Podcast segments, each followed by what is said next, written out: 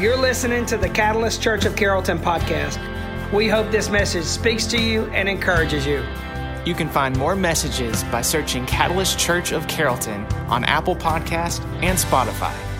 Learn more at iamcatalyst.net.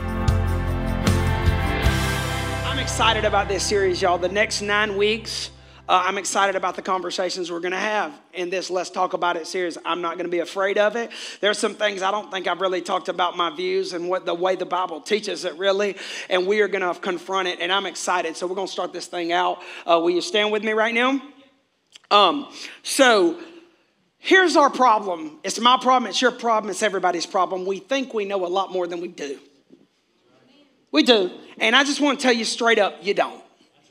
I don't we don't, but I want to learn.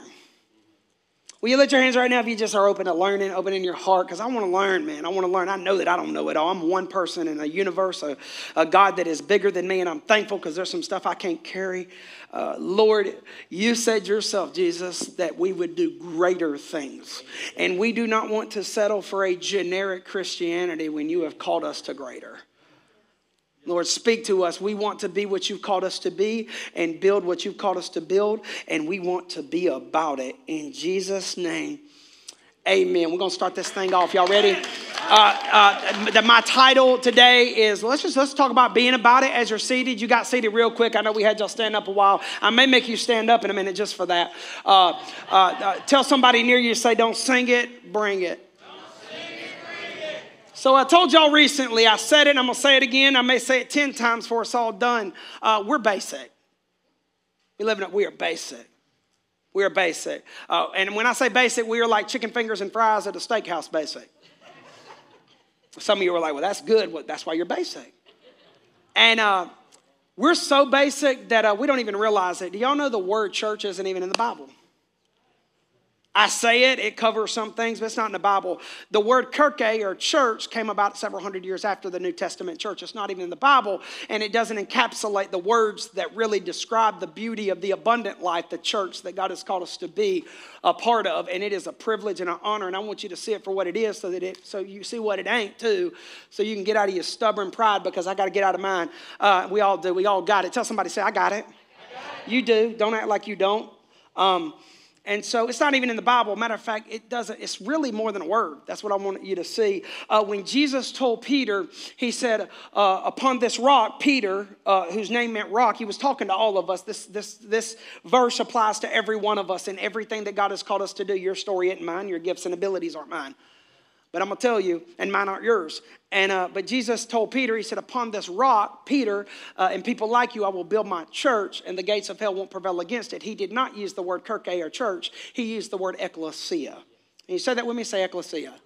Ecclesia is a very, it's kind of a more simple word that honestly, church is more connected to cliques, which is why it came about several hundred years later, and we're still fighting against country club and clique mentality in our churches. Um, I'm just saying, it's more than that. Uh, ecclesia means this. It means when Jesus said, I will build my church, ecclesia, he said, ecclesia means a congregation or assembly, followers. Jesus is saying, I'm going to build the church and I'm going to change the world with through people that trust me, love me, obey me, are about it. That's what he was saying, ecclesia. Not kirke, not church, ecclesia. But there's another word in the New Testament because what we've done in the American church, we've actually began to overcompensate the other way. Uh, there's a word uh, we talk about not being around people, and I agree. You need to, if you're constantly around people that believe like you, uh, you're not being the church. But there's also another dynamic to this about connection. In the New Testament, there's another word, it's koinonia. Can you say that? Say koinonia koinonia. It's more than a word. It's beautiful. It's more than a word. It brings together a lot of ideas. It's, that's why it's not really one word. It's the Greek word, because let's face it, the New Testament wasn't written in Hebrew originally. It was written in Koine Greek, period. And the reason that was, I ain't even going to go there because we, it really come against your uh, American church mentality. It, it offended mine, uh, but I'm not doing that. Another sermon. Say another sermon, another day. Uh, koinonia. Koinonia brings together a lot of ideas like uh, community, teamwork, engagement, intimacy. Uh, uh I wrote another contribution. Um, uh, I wrote some more down. Uh, sharing. Woo, boy. I'm gonna get to that at the end of the message so that I hurt your feelings right before you go out of here so you don't hate me before it starts. Uh, koinonia, say koinonia. Koinonia, koinonia. Uh, it is not just a word, it's a way of life. If I'm being honest, it is what Jesus calls the abundant life. You will not live it until you learn to practice and grow in the concepts of koinonia and ecclesia. And uh, to be honest with you, it's the only way to enjoy and experience God the way He's called you to on this earth. Say it with me, say koinonia. This is how we live. This is how God, Jesus has called us to live. This is the life that He offers. And what I'm about to preach to you reset my life the last year, and it's reset the vision of this church. Anybody who was here a year or two ago, you can see a big difference. This is what it is, basically, or it's the foundation. Um, tell somebody I'm ready. I hope you're ready to be challenged because I'm going to spit this as quickly as I can. Tell somebody again, say, I'm ready. I'm about to set this thing up. I'm going to start it off, and then we're going to dive deeper and deeper. And I hope when I'm done with it, you're just ready to get do something with it. Um, online, stay with me. I'm ready. I'm ready. Um, I want to start out. Uh, actually, say this with me. Say, Sundays matter. Sundays matter. What we've done is because for so many years in the American church, uh, we made uh, we made the church a service and an institution more than a movement, and we did mess up. But the thing is, is what we're doing now is everybody is talking about church that that that it's not about going to church, it's not about services, and that's wrong too. Uh, say it with me. Say Sundays matter.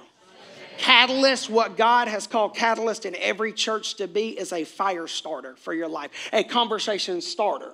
It doesn't end here, it shouldn't just stay here, but it starts here. Sundays are the starting place. Say it with me. Say Sundays matter.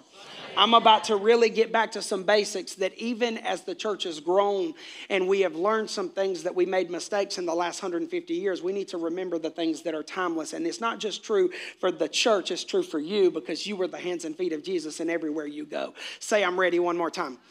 Um, Hebrews chapter 10, that's where we're going to start. I'm going to set this thing up. It says this The writer of Hebrews, who we don't know who it is, anybody who says they do doesn't know either. Um, let us think about each other let us think about each other and help each other to show love and good deeds. What does that mean? Well, here's what he says You should not stay away from church meetings as some are doing, but you should meet together and say that with me encourage one another because koinonia isn't I come to church to just receive. You have something to give here encouragement. I'm not talking about money right now, but that too. I'm talking you have encouragement and love. You have a personality that God specifically created you. But what we've done in a consumeristic culture where it's all about customer service, we come to church and we think we just have something to receive. That's not koinonia. That's not ecclesia. That's clicking kirke. That's right. And, um, and so what he says is you, uh, you should meet together. And what does he say? Encourage each other. He don't say come to church and just get your tank filled. He said you better fill somebody else's. That's koinonia, but I'll get to that in a minute. I promise I'll get to it. Uh, do this even more as you see the day coming. Of course, people make that to be end times and stuff, but really, the writer is whatever day you see coming, whatever your day you're believing God for. Uh, you better, you better. He said, do this even more. There is so much in this passage that I want to unravel before we move on to the next, so I'm going to do it quickly. Can you hang with me? This is so beautiful, and I've been able to study it even more so, and I'm grateful. Um, so, the writer, this is the only time in the book of Hebrews that the author uses the phrase one another. It's used throughout the New Testament a lot because koinonia. But this is the only time he uses it. He says, Let us help one another. I want to start right here because in our churches, in our families, because the church just starts here, it should continue in your family, in your marriage, not perfectly, but with all your heart. With everything you got, you're growing. Like Bradford said, when you make mistakes, you don't stop. That's just a sign to keep moving. And um, and so uh, Eh, one another. We live in a, in a culture, and I'm telling you, I'm grateful that we are able to have the ability and the privileges that we do, but we have a inward mindset, not a one another mindset. By the way, all my people that got bulletins, I didn't put a lot of this in my notes because I just started really, my art, this message really developed midweek. You can take notes. I want you to. I hope you do. We have an inward culture. You don't believe me? You're like, oh, yeah, amen to me. It's you too. It's me. Here, let me show you how ingrained it is in all of us. If you've ever thought, or we all do, felt or told everybody about how they didn't speak to you, they thought they were being, and I'm not talking about church, church anywhere, they didn't speak to me. They think they're better than me. They're shady. Oh, you see how they saw me? You are so inward, we are so inward minded, we don't even realize how hypocritical what we said are is because the fact that they didn't speak to you, you saw them and didn't speak to them. So you were just as guilty as what you're feeling in your insecurity that they didn't speak to you and acknowledge you and thank you when you did something to them because we are inward minded. We have an inward culture. And the writer of Hebrews and throughout the Old the New Testament, we hear the concept one another because it's about other people. When you love Jesus, you love other people. You don't just isolate, and it's not just about you. Matter of fact, it's not about you at all. God blesses you never to just, just to fill your tank. He told Abraham, he said, I'm going to bless you and make you a blessing. And Abraham, that was what he was about. So even when he made mistakes, he never changed his motives. And when he did, he changed them back. Say one another. You don't believe me? People over the years, as, as I've gone in one season to another, and I couldn't be the Ben in the next season that I was to somebody in last season, I would usually hear through the grapevine, but some people would have the have the they would just blatantly tell me, "You think you're too good for me. You don't call me, text me, you don't ask to hang out anymore. That's a two-way street. You don't call me, text me, ask me to go to lunch either." And the thing is, but the, the thing is, is I don't even get my feelings hurt by that anymore because I realize that's not a personal issue. That's a cultural problem that we all have. Even I do. Mine just looks different than that because I'm busy. I plan my life. I have to, or it would plan for me. And it wouldn't look good. It don't look great some days, but it look real bad then. Say one another one another, one another. Uh, we do it. I've never seen somebody who engaged in conversations on social media that they shouldn't. I've never seen somebody lash out on social media who didn't make a, an accusation that was actually a confession. Because if you're cussing people out on social media for doing things that you're doing by cussing them out, you were hypocritical. You don't realize how, what, how wounding, what wounds you are causing in the name of whatever you're arguing about, but you don't even realize it because we're so inward, we don't realize we're doing the same thing we're accusing other people. That we have become inward. That's why the term narcissism is just so common now because narcissism, there's difference in narcissistic disorders, but we all have a sense of narcissism. It's called pride in the Bible, self righteousness. We all have it. We all have it. Say one another. Uh, we have an inward mindset and don't even realize it. So the author of Hebrews said, Help one another. Actually, another translation says, stir one another into love and good works. The Greek word, I like stir. Help isn't a good thing, but I wanted to make it simple for you in the New Century Version. But actually, in the Greek, the word means um, incitement which is usually is so intense of a word it's used, used negatively when you incite riots violence uh, incite, undermining, manipulation, when you're causing, stirring up controversy.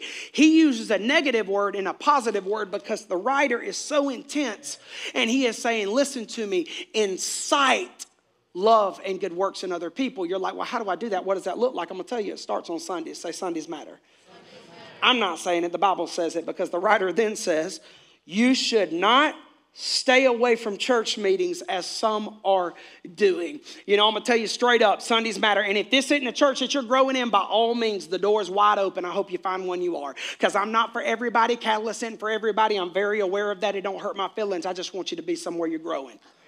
I do. I also open the door. I've learned I may miss you, but I want you to be where you're gonna show up. And it ain't if it ain't worth showing up for, find somewhere that is because I, I'll get to that later too. I promise, I promise, I promise. Um, but I'm gonna tell you, like, uh, so he says, some people are predictable. They've been they've been disconnecting from community for uh, since the beginning. He says some are doing, as some are doing, he says, 2,000 years later, I'm gonna tell you the most damaging thing you can do in your life is disconnect from the spiritual community. You're like, well, I got friends that love Jesus. You, this is worship, this is focus. That's why these lights, people are like, oh, all that smoking lights. The smoking lights and the loud music is so you, you don't focus on your neighbor. We don't do it to entertain you, we do it because we live in a distracted culture who's everybody worried about what the person next to them thinks. We're trying to eliminate that for you. We're trying to make it easy for you. I, I love the show that God puts on in all our lives, but we are not here for the show. We are trying to work with a culture that we are so inward and we don't even realize it. Because your insecurities are inward. My insecurities are inward. And he says, help one another, incite them to love and good works. Say this with me right now. Say, Jesus meets us in one another. One more time. Say, Jesus meets us in one another. I didn't get to add that to the notes in time to send it to everybody to get it out there to you so you can write it down. He meets us in one another. When the Bible says that where two or three are gathered together in my name, I will be in their midst, that doesn't mean that God is not with you when you're alone. It means that it's not good for you to do life alone. God, it was just God and Adam in this mug. God and Adam, like, how much perfect do you get? You don't have to fool with your coworkers and your spouses. This is you and Jesus, right? What did God say? He said, Adam, it's not good for you to be alone. Alone. And so what happens is we disconnect because here's the thing that we learn in psychology and sociology that the scripture taught years ago faith and hope can be practiced alone and on an island. You can be as reserved and isolated, just have you and your spouse and your kids and nobody else. You can still have faith and hope, but you cannot practice the full exercise of love on an island and alone. You're like, well, I just got my friends. I'll get to that because the author says very clearly church meetings. The, the translation says, forsake not the assembly. Remember Jesus, ecclesia, assembly, assembly of yourselves gathered together. Assembly. Sunday, say it with me, say Sundays matter. Sundays matter. The word love here, I told y'all, we're basic, y'all. We're basic. The word love, I, there's like four different loves or, or loves in the Greek language. The love that the author of Hebrews uses is agape, which is God's love. You will never truly experience God's love the way He's called you here outside of a spiritual community. I said that because the writer did. He says, Forsake not. And how do you incite each other to love and good deeds? He says, Well, first, the starting place is uh, go to church, go to meetings, go to somewhere where you grow and the love of God is growing in your heart. That's what he's saying love, agape. I have noticed, okay, there's one or two things that always happen when people either lose faith or walk away from their faith or church. Typically, always. When I say typically, I'm being nice, it's really always. I've learned to kind of give a little discretion up here, most, but I'm gonna say it. It's always. First thing is this church hurt.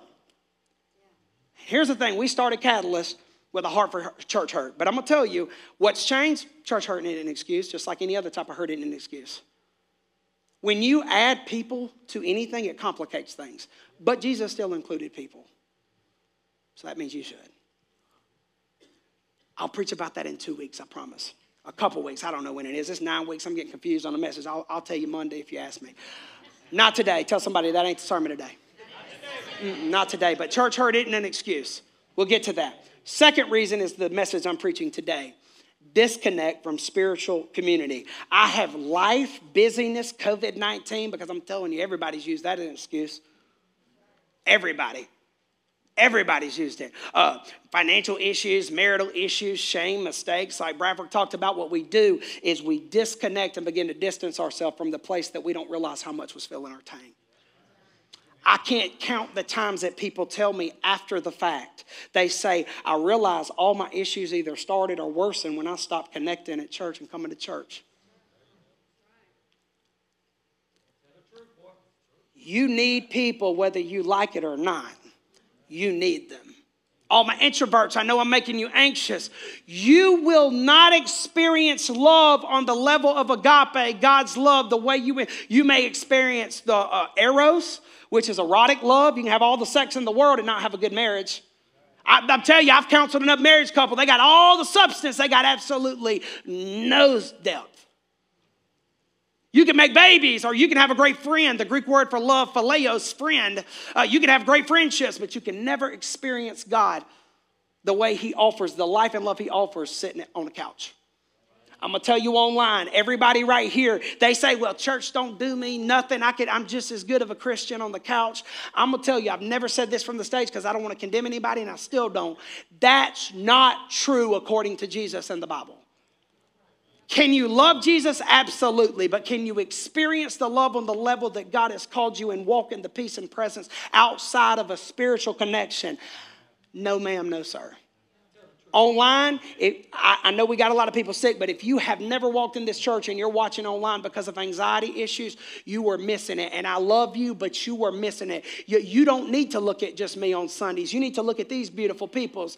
I'm, and I just said peoples. I didn't mean to, but it makes the point. It's not true. It's not true. We live in a culture that we're so inward that we have begun to isolate. It will not heal you, it will make it worse for longer, and you will die having not lived. If, if the church ain't meeting your needs where you are, find another one. If, we, if you don't like listening to me because I've been preaching too long lately, find another one. I ain't gonna get my feelings hurt. I care too much about you than building numbers. I wanna build people. I want to be, I love that the church is growing, but I want to grow with people that want to be here, that want it, that get something out of it. If we're not, if you're not ready or, or, or you think we just a little crazy, find somewhere that ain't. Because we are. Yeah, a little bit my foot. Some, some Sundays it's a little bit.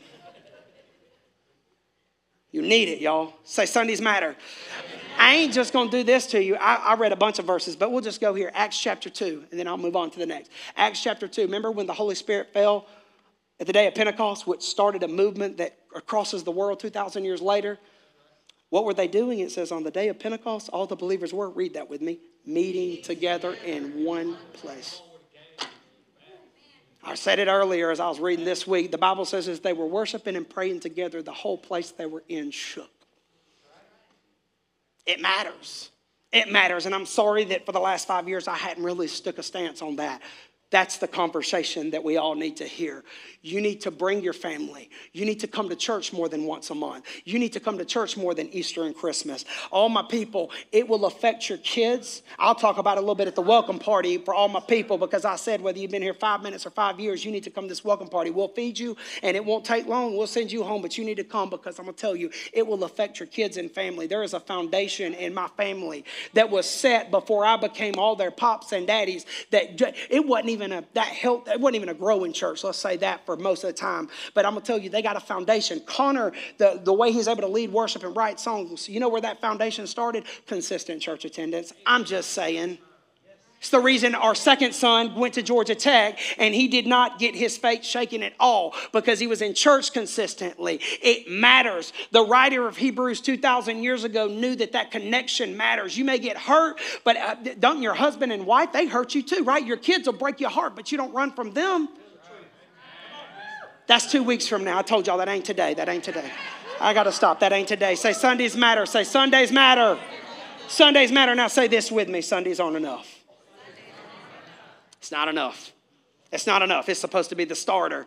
This is supposed to be the appetizer. And what we do all week and in our lives is we settle for an appetizer and don't go for the real thing. So we, we wonder why we're so hungry. Why my girls are out there trying to find a guy to meet their needs. My guys are trying to find girls, and everybody's uh, doing drugs and trying to make money. And you get to the top and realize it ain't enough because Sundays aren't enough. Sundays are enough.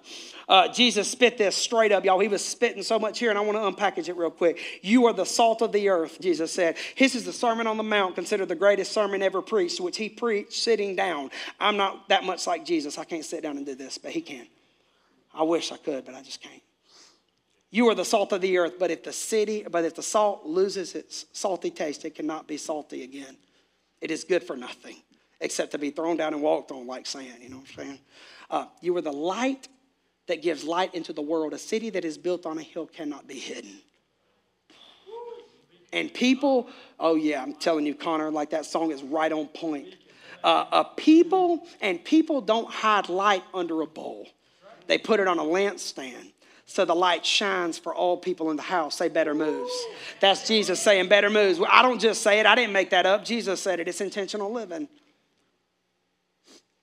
In the same way, you should be a light for other people. Live so that they will see the good deeds you do and will praise your Father in heaven, not fill your ego, not, not make you feel less insecure, not for you, for Him. And if you do the right things for the wrong reason, it'll leave you more, probably more so empty. And Jesus said, and I want you to see this, this is beautiful right here. Jesus didn't say this, challenge us to do it. This isn't Jesus telling us to be that. He said, You are. He said, You are. This is an expectation from your Creator. This is not a, something that, like, oh, you need to work towards this. This is an expectation. If you love Jesus like you say you do, you don't let the culture define, or your bills, or your kids, or your enemies, or your boss define how you live your life. This is an expectation. Say salt. Salt was a commodity in the days of Jesus. It was a commodity, such a commodity that sometimes Roman soldiers were paid by salt. Salt was a preservative, not just a spice. See, we like our salt. That's why we all got high blood pressure when we hit about 35. I hadn't got there yet, but I'm sure it's coming because I love some salt. And Garrett, because his memory starts with me, he loves some salt and sugar too. Ah! Gee, I'll apologize. Like when you're a little older, I'm going to enjoy it right now. We're going to get some salt together. He ain't in here. He's a youth. What am I thinking? Um, so, uh, salt. Say salt. Salt. salt. Um, if it loses its value, you know how, actually, I read an article this week. Do you know how, there's two ways that salt loses its value? Watch this. Jesus was spitting, and I didn't even realize it until I looked up the article. Number one is contamination. Contamination. If a salt loses its value, its, its values in its saltiness, preservative and spice. It stopped meat. They didn't have freezers back then. You had to have salt to stop it from decaying. Number one is contamination. If you allow toxic mindsets, relationships to stay in your life, if you allow anything that is not that is not of God in your life, you lose your value if you allow things to stay that need to go and you run back to things that God saved you from relationships, habits, mindsets, inward, selfish, pride, because let's face it, you can have all the money in the world to cover up what you need to work on, but that contamination, do you wonder why your life has really never been lived to the level that you really feel you should live? It's because you've been contaminated. Toxic things will take you down. I have learned in my life I may hurt some feelings with the decisions I need to make, but if I need to make them, it's because I don't want to be contaminated. I got too short a life to live and too much to do to let my to be contaminated. And honestly, we we have to deal with things. I've let myself get contaminated, but I'm not do but I but I do as Paul. I try to say we do so no longer. I try to learn, not relearn. You allow things that aren't healthy in your life, in your marriages. If you don't address it and you just deal with it, it's a contamination. Second is this second is separation. Say, Sundays matter. Jesus is spitting right here, man. Separation. I read if a grain of salt is separated from the rest of the salt within days, it will lose its saltiness.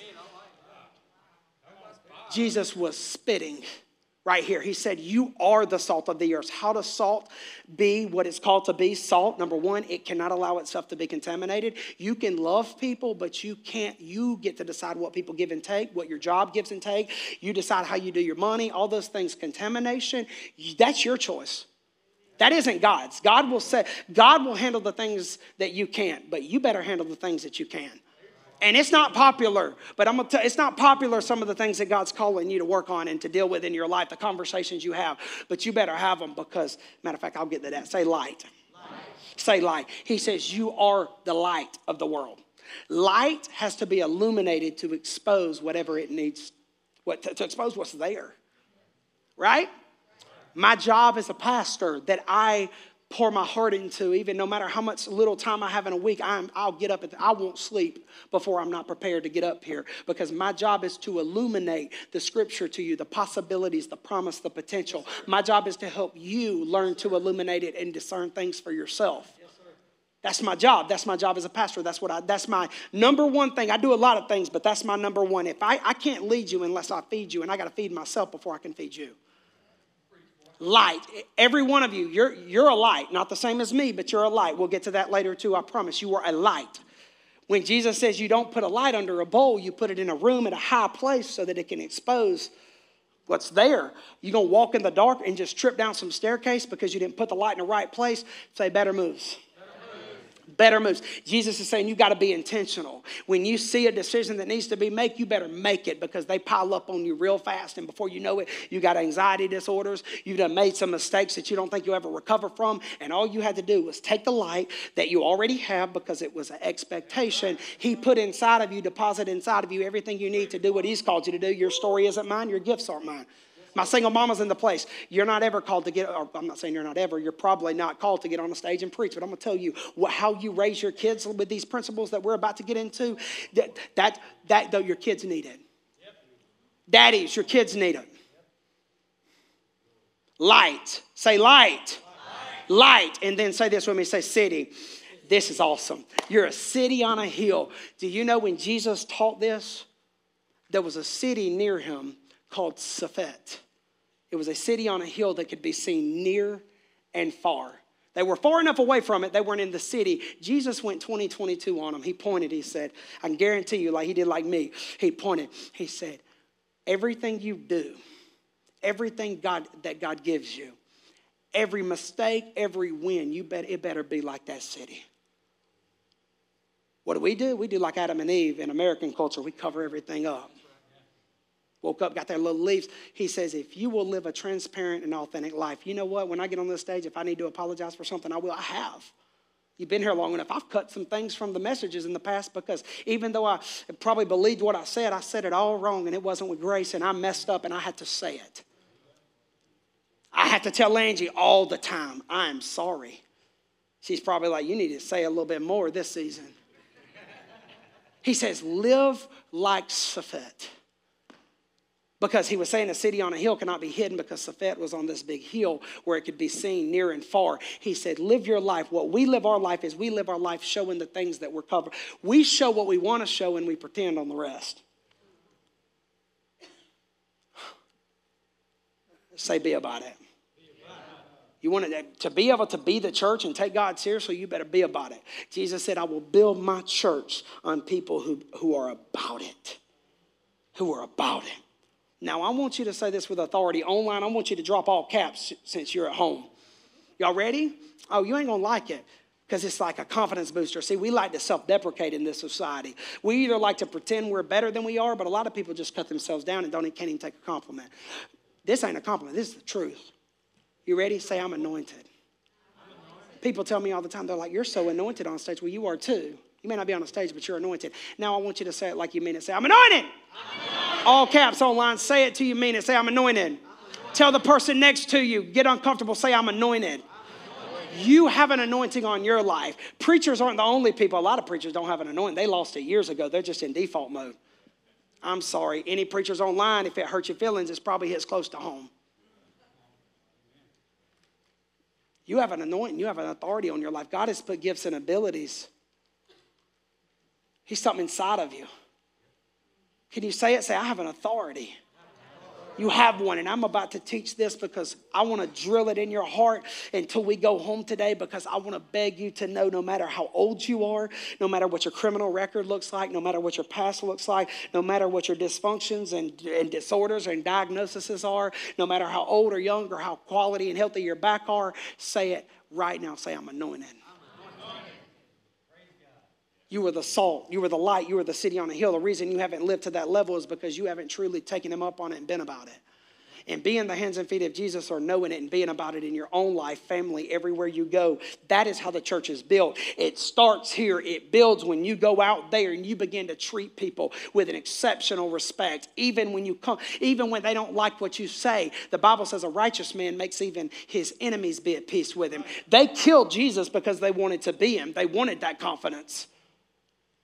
But they, he didn't smear it in their face on it either. Paul said this say, I'm ready, y'all, because it's going to hit you. Paul tells the church in Corinth, by the way, the Corinthian church that Paul planted was the most dysfunctional church he ever planted. It was also the biggest. Oh, I'm all for growing. I'm glad we're growing, but I'm telling you one thing I don't want to build a big dysfunctional church. And I know what it takes. I've learned a lot of lessons of what it takes not to do that, and it starts with me. Don't start with you, it starts with me. He begs them. He says, The human body has many parts, but the many parts make up one whole body. Tell somebody right now, say, I'm a player. If you love Jesus, if you commit to Jesus, you're a player. So it is with so it is with the body of Christ. Some are Jews, some are Gentiles, some are slaves, and some are free. He just totally did the whole spectrum of humanity in his time, from elite to inferior. Because he's making a point, guys, every one of you have a part to play. You are the body of Christ. In America, we look at me as the ministers me as the pastor. Oh, I'm coming to hear Ben and consume some content from Ben. You got your own content to give. I just got to show you so you'll tap into and go do something with it. Yes. He, oh, excuse me. He says, um, but we have all, say all, all. Say me. Look at your neighbor, say you. We have all been baptized into one body by one spirit, that's Jesus and the Holy Spirit, and we share, we all share the same spirit. Jesus, Paul told the church at Rome, he said, the same spirit that raised Jesus from the dead, same power, same presence, same spirit lives inside of you. He didn't say me. He didn't say pastors. He didn't say people that could sing and write songs like Connor. Every stinking one of us. And so you know you stink sometimes, so don't take it as insult. say, same same. Paul says, every one of you, from slave to free, rich to poor, broken, broke, just got out of jail, just got out of your seventh divorce. He says, every one of you I walked around school, went to Bible college, and never said a word. I bet nobody, I have had one person that remembers me from Luther Rice. That wasn't them, that was me. I walked in a class, learned a lot, and didn't believe in myself one bit because I truly didn't believe what I'm trying to preach it to you. But I want you to believe it because it's true. He says, Yes, the body has many different parts, not just one part. If the foot says, I'm not a part of the body, because I'm not a hand, that does not make it any less part of the body. Oh my gosh, he is really hitting close. And if the ear says, I'm not a part of the body because I'm not an eye, would that make it any less part of the body? If the whole body were an eye, Paul says, how would you hear? Or if the whole body were an ear, how would you smell anything? But our bodies have our bodies have many parts, and God has put each part, read that with me, just where He wants it. You're not supposed to be your neighbor or your friend or your coworker or your boss. You're not supposed to have as much money as them. You're not supposed to be the people that you're scared of that intimidate you and, and, and make you feel inferior. You're not supposed to be the people that you wake up, you stay awake at night comparing yourself. Why? I'm the same age, but I haven't accomplished as much. You're not. Paul says you, the ear can't be the eye. I, y'all, I was real ambitious when we started Catalyst, and I still got a lot of dreams, but I got to align them with His will. Because if I'm going to be the toenail of pastors, if I'm called to be the toenail, I'm going to be a toenail.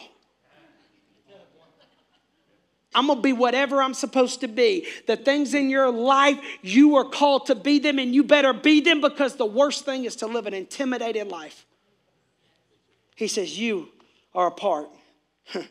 he says, um, sorry, I got to find it. My eyes ain't as good as they used to be.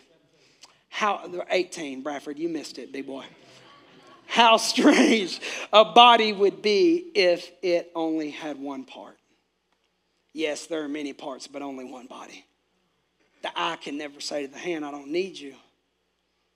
The head can't say to the feet, I don't need you. Tell somebody right now, say, You need me. Uh-uh, you better look them in the eye right now. I saw y'all just saying it. Look at your neighbor and say, You need me. Look back and say, Yes, you do. You dang right you need me. And now, y'all, this right here. This right here, I think, is the most beautiful part of being the body as far as that we don't receive for ourselves. Paul says, in fact, some parts of the body that seem weakest and least important are actually the most necessary. Oh my goodness.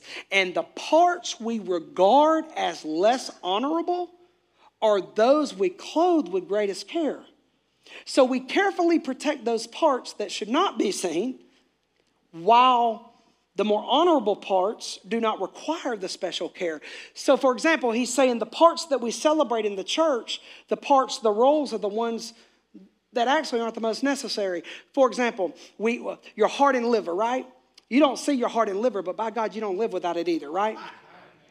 It's ugly. I don't want to see it. I hope it never comes out of my body. If I do, I hope I live through it if it does, but I'm trying to pray they don't have to open me up. They'll see a lot of stuff in there I don't want to see, but either way, a lot of food probably. Anyway, I digress. You can't live without your heart and liver. And Paul is saying, I'm the, I, that's why I say I'm the mouth of the church. On a good day, that's okay. On a bad day, oh, just, Lord, give me grace. He says, the heart and the liver may not be seen. See, there's a lot of things in the church, a lot of roles. You feel small. The last church I was an associate pastor at, I can honestly say, into the very end of that church, I felt like I wasn't needed. And not because they made me feel that way, I just felt like I didn't have a lot to offer. I don't care how small you feel a part of the church, not just Catalyst, the body of Christ, you are a part. The heart and the liver matter. So we have a lot of people. Y'all make messes on Sunday. I'm just saying, y'all's kids, y'all make just as bad on some days worse. Uh, and somebody every week comes behind you and cleans it up. You see those ushers when we have crowds and have to add chairs? Yeah, that's the liver, that's the heart. All the people, you know, we do a lot of ministry in this facility all the time where there's blood drives. When God gave us this facility, literally, it was supernatural. We still don't have enough money to buy a facility like this. But I'm going to tell you, uh, we decided we are going to use it for ministry. So people have to clean it up. And a lot of people do. Heather Parody, uh, oh, uh, your birthday parties. Birthday parties, man. I'm just going to say, so many people don't either leave it a mess or don't leave it nearly the way they found it. And I don't know who you are, only God does, and probably Terry and Terry, but they don't talk about it. They have to find somebody, the heart and the liver, to help us out. Tell somebody, say, I matter. Heather Petty comes in every week. She unlocks these front doors that are manual. She makes sure that there is toilet paper in every dispenser in the bathrooms in the auditorium. I promise you, you can love this church. One stomach attack and you don't you don't have some TP, you ain't never coming back to this church. That's an important role, literally, an important role. And guess who does it? You'll never see her preach a message. I can promise you that. That girl right there gets her tail in here around time the band does and doesn't. Tell somebody the heart.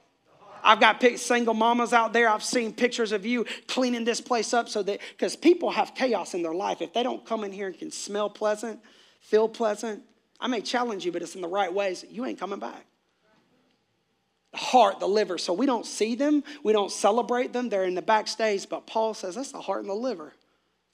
You matter in your family. You may not feel like you matter in your family, but what you do, your family would miss if you weren't there to do it. Years ago, I didn't know a lot about music, and I was like, why y'all got to have all these backup singers that mess up the songs until they know how to backup sing? And, and, and, and they told me, the, the music pastor of the old church said, you would know it if they weren't there.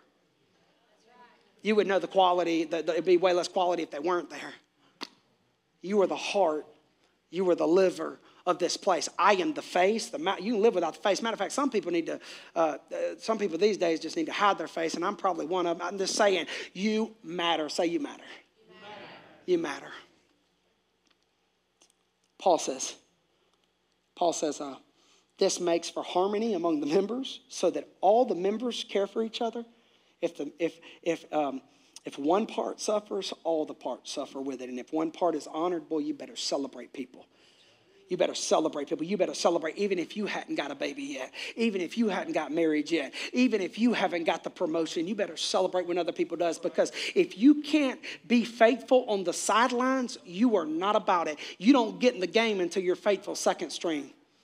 That don't just apply in sports, that applies in every part of life. He says we celebrate we uh, and all parts are glad. This is the way the system is supposed to work that Jesus put in place. All of you together are Christ's bodies and each of you is a part of it. Amen. Say right now, say I'm anointed. I'm anointed. You were anointed. I want to leave you with three things, three things, three things, three things. Number 1, you are a contributor. I didn't say you need to be. I said you are. You need to figure it out and grow in it. You are a contributor. Uh, the scripture says uh, God has made us what we are. In Christ Jesus, God made us to do good works, which God planned in advance for us to live our lives doing. We live in a consumeristic culture, it's all about me. Customer service. And honestly, every one of us in some degree, we look at church that way. You look at church that way. That's why if somebody hurts your feelings, you'll leave a church over something petty without even having a conversation because we see the church like the place you're going to lunch. You do. if it doesn't serve me, if it's not exactly, if, if it doesn't, if, if, if one incident happens with my kids, even though they called me and let me know, oh my gosh, you're going to blast them, just like you do a restaurant. Because we look at the church. It's why that a lot of people who even invest here, a lot of times you will see uh, over the years, not just, I'm not talking about Catalyst, I've served in a lot of places now, um, but everywhere really. When you don't, when you're not here, you don't give. Do you know why that is? When you think it's not good, you don't have to give when you're not when it show up. You know why? Because you think you're a consumer. It's ingrained in you. You see that you're a consumer. We live in, people are worried about other religions. They're like, oh, Muslims are taking over everywhere. No, consumerism t- has taken over the church. Why, that's why you'll go in debt to buy your kids Christmas and, and spend the rest of the year paying off uh, credit card debt for Christmas presents that they're not going to play with very long uh, instead of using that money to actually be responsible. We live in a consumeristic world. And because of that, we look at the church as consumers, which is why we get upset when things aren't our way, when that thermostat isn't exactly the way you need it to be. Somebody's going to say, I'm cold, I'm hot. Well, if you're hot, wear less clothes. And if you're cold, wear more. But we look at it, we look at the church as that we, we are a consumer. It's here to serve us. No, koinonia is I have a part to play. I may not preach the message, but I got something to give and to receive, and I got something to go out of here and do every single day because Sundays aren't enough. Tell somebody I'm anointed. It's time for you to realize that you're a contributor. You're not a consumer, you're a contributor. Here and everywhere you go.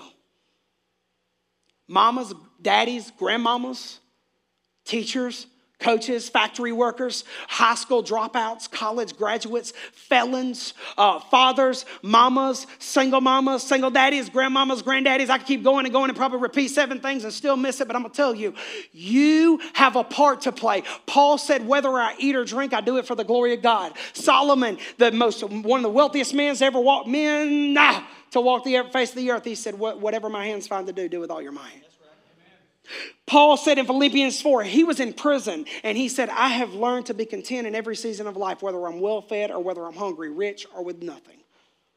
Why did he say it? You go a few verses later, he said, Because I can do all things through Christ that strengthens me. He wasn't talking about touchdowns, he was talking about building the kingdom of God. When you seek first the kingdom, Jesus said, Everything else will be added unto you because you are about it. Not because you just come to church and you just, you know, you, you, you, treat people nice. It's because you trust Jesus, you obey him, and you make decisions every day more and more to love him and to love others. And when you mess up, you gravitate back towards it. When Jesus said, go, I know I'm spending a lot of scripture, but I want you to know this is the Bible. When Jesus said, go therefore and make disciples of all nations, we have focused like that's missionaries. The Bible actually doesn't emphasize in the Greek go, it emphasizes making disciples, which means means we should have interpreted it as you go. Every one of you. This isn't the this is just the start of it. I, we we are the gasoline. You are the engines. But we look at churches, we're consumers. I'm going to go somewhere that fills my tank the way I want to, and I'm and I'm going to leave as soon as something happens, like like Burger. You, it's this ain't Burger King, y'all. That's that's American, not Christian. The same Burger King, man. It's a true something that we can take seriously, and you are a contributor. Contribute in your family. Help your spouse do some grunt work. Just because they can do it, don't let them do all the work because I'm going to tell you, resentment's going to build up, and one day you're going to wish you had of when that thing ends in a divorce. Talk to your spouse, bear your heart. That's what it looks like to be, be about it in your family. Quit nagging them and, hey, challenge them, but by all means, give a lot more uh, encouragement. Why don't you, if you're really having a lot of marriage issues, why don't you work on yourself for a season and let them watch you instead of hear you? You have something to contribute. Your kids, why don't you pray with them? Mamas and daddies. I ain't just picking on the men. Pray with them, cry with them, be honest with them, apologize to them because you mess up, I mess up. I'm telling you, I have learned how much I project on my kids and my family more the last year and a half, and I feel terrible about it. And I still struggle with it, but by God, I apologize when I do. Be honest. Don't tell them, well, at least I feed you. No, tell them you screwed up because they'll do that to their kids. That's how generational curses happen. Be honest with your kids. Be real. Tell them when you're hurting. You don't have to say, Mommy and Daddy's doing good. No, Mama and Daddy are hurting. We won't stay here, but we are going through absolute hell. But Jesus still loves us even though we don't feel it. You are a contributor. At your job, quit telling everybody what you have to contribute and contribute. Quit self promoting and contribute and watch God promote you because you cannot curse what God has blessed, and you do not get the blessing of God until you decide to be about His business. And His business is changing lives. And you are called to change lives. You are called. Say, I'm a contributor. You're a contributor. Two, you're a creator. You're a creator. You are a creator.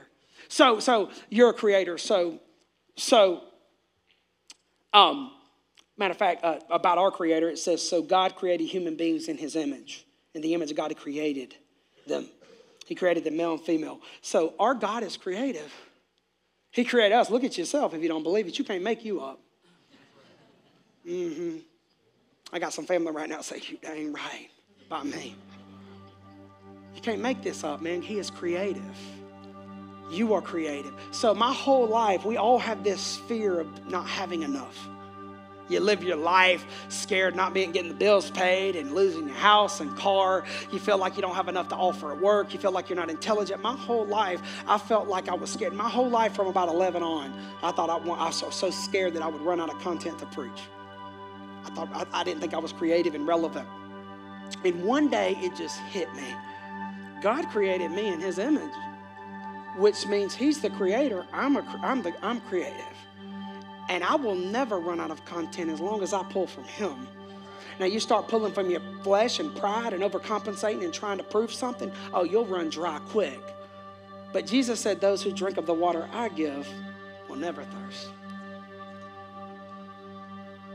My cup will run over as long as my cup is filled by Him. And when it's not, I go right back to Him because that well will never run dry. He is a creator. You are relevant. You are innovative. You are a, God has called you to be a mama, and you were a good mama, and you were a growing mama, and God is doing something in your life, and your kids are getting to see it more than you are because other people see uh, your gifts, and your kids do more than you do. You keep on moving and making better moves, single mama and mamas in the place. Daddies, don't you have what it takes for your I don't care if your kids are 30 and 40, you still they need to see you grow and they can see you grow. You've got what God put inside of you. You are creative. You are relevant. You are real. You are the Bible says you are fearfully and wonderfully made. And for you to minimize that is you are minimizing him. It's a sin to be pitiful because what you're doing is you're criticizing his creation. Say, I'm a creator. Create your content. You have a testimony. Tell people one on one. You don't have to pressure them to tell them, man, God has been good to me instead of going into work being a pessimistic. You're a creator, you're relevant. And lastly, say this with me say producer. You are a producer. And I'm not talking, be fruitful and multiply, and I'm not talking about babies. I mean, some of you, some of you, sure. Some of you, need to stop right now. Close that oven down. I mean, for your own benefit, we love babies. Our catechids is growing like crazy. We need some help back there, actually. I'm just, we need some help. Anyway, Acts chapter 2, here it goes. Watch this. Every one of us are called to this in our own way. The apostles were doing many miracles and signs, and everyone felt great respect for God. All the believers were together and say that with me, shared everything. Woo, you talk about totally anti American. People are like, you're anti American. Well, that's anti American for sure. They would sell their land and the things they owned and then divide the money and give it to anyone who needed it. Boy, you, boy, you lose your religion. Somebody talks about even talks about taking your money. But you try, and somebody will lose their life because your money is your life, not him telling y'all, man, I'm telling y'all, and I got testimony after, I'm telling y'all, y'all have no idea what our financial situation was looking like and how God, in my life and my Angie's life, but we will not stop moving. I got a wife that will end up on the streets before we stop serving Him. And God blesses us because of that. The believers met together in the temple every day. You can't even come to church once a month. That's what being about is like every day. Could you imagine having to listen to me every day? But they did it. That were about it, about it, about it, because Sundays mattered to them or services mattered to them, and they ate together in their homes. Oh, happy to share their food with joyful hearts. Well, you bite somebody's hand off, they go. boy, I've seen some marriages, uh, a spouse go and get their food. You pop them like they're your child says they were happy to share their food with joyful hearts. That's why we eat here, y'all. That's why we do a lot of events and spend a lot of money on food, is because the New Testament church broke bread together. Go pay for somebody's lunch and take them out just to encourage them, not with an agenda. Pay for their food. Do the whole pay it forward. Pay for somebody when you see they don't have a house, a, a van, a nine, and you can do it, or honestly, you know you should do it. Go, why don't you pay for somebody's Big Mac behind you? Why don't you start being about it? Because they ate, they shared their food with joy of heart. They praised God and were liked by all people. Even the people that killed them liked them. They just wanted to be them because all the most of them died in the Testament church. We think we got it bad. Every day the Lord added, say added, produced those who were being saved to the group of believers. Every day, you were called to be a producer. The blind man didn't preach a message. All he said is, when they were trying to accuse Jesus, he said, I can't tell you if he's a sinner or not. What I'll tell you is, I was blind and now I see. What has God put in your hand? What has He put in your heart? Because you were a contributor, you were a creator, you were a producer. It's, it starts on Sundays, it's a fire starter. Don't settle for the appetizer, don't settle for some fake social media post romance and money and respect. Why don't you go in for the real thing? You're like, what does that look like? Here it is every day. You want to know it? Apply this to every decision. Jesus said, if I am lifted up from the earth, I will draw all people to myself. The cross. Jesus said, I'll preach cross and uh, Jesus, I preach Jesus and Him crucified. Everything you do, when somebody comes at you, when you get the demotion, when they treat you disrespectfully, when you go home today and you and you're stressed out and your mind's spinning, but your son or daughter needs you. When you need to wash dishes, but you can't even think straight, you want to go to bed, lift him up. That's how you do it. That's the love. He went to the cross and he loved you so much. And that, say, be about it. In every gift and ability, be about it, Catalyst. Thanks for listening. We'd love to know your story. Let us know how this message impacts your life. You can message us at info at iamcatalyst.net. We're here for you and we are for you. If you have a prayer request, you can message us at prayer at iamcatalyst.net. To keep up with what's going on at Catalyst Church in Carrollton, visit us on Facebook, Instagram, and YouTube. Jesus cares about you, we care about you, and we hope you join us again on the Catalyst Church of Carrollton podcast.